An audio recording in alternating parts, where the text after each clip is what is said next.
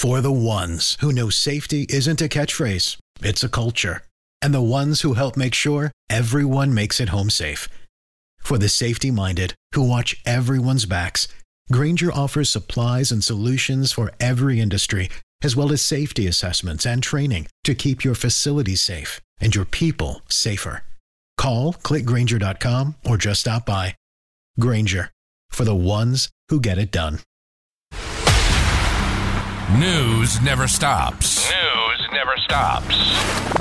All news, all the time. This is Knewz.com. The number of veterans set to serve in the upcoming Congress is up from the current term but still near historic lows. When the new Congress starts in 2023, there are set to be 80 military veterans.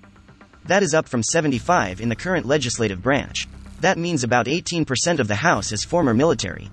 The amount of U.S. veterans in the incoming House remains one of the lowest in history.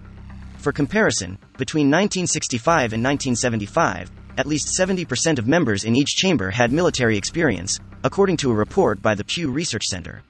Also, most of the United States members serving in Congress are from the post Vietnam era. Of the 97 House and Senate veterans set to serve in the incoming Congress, 31 are in their 50s, 21 are in their 40s, and 9 are in their 30s. Knowledge. Knowledge. Unfiltered. Unfiltered. Knewz.com. Knewz.com. Knewz.com. News.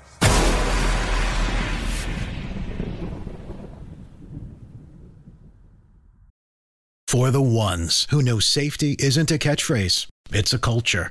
And the ones who help make sure everyone makes it home safe. For the safety minded who watch everyone's backs, Grainger offers supplies and solutions for every industry, as well as safety assessments and training to keep your facility safe and your people safer. Call clickgrainger.com or just stop by. Grainger for the ones who get it done.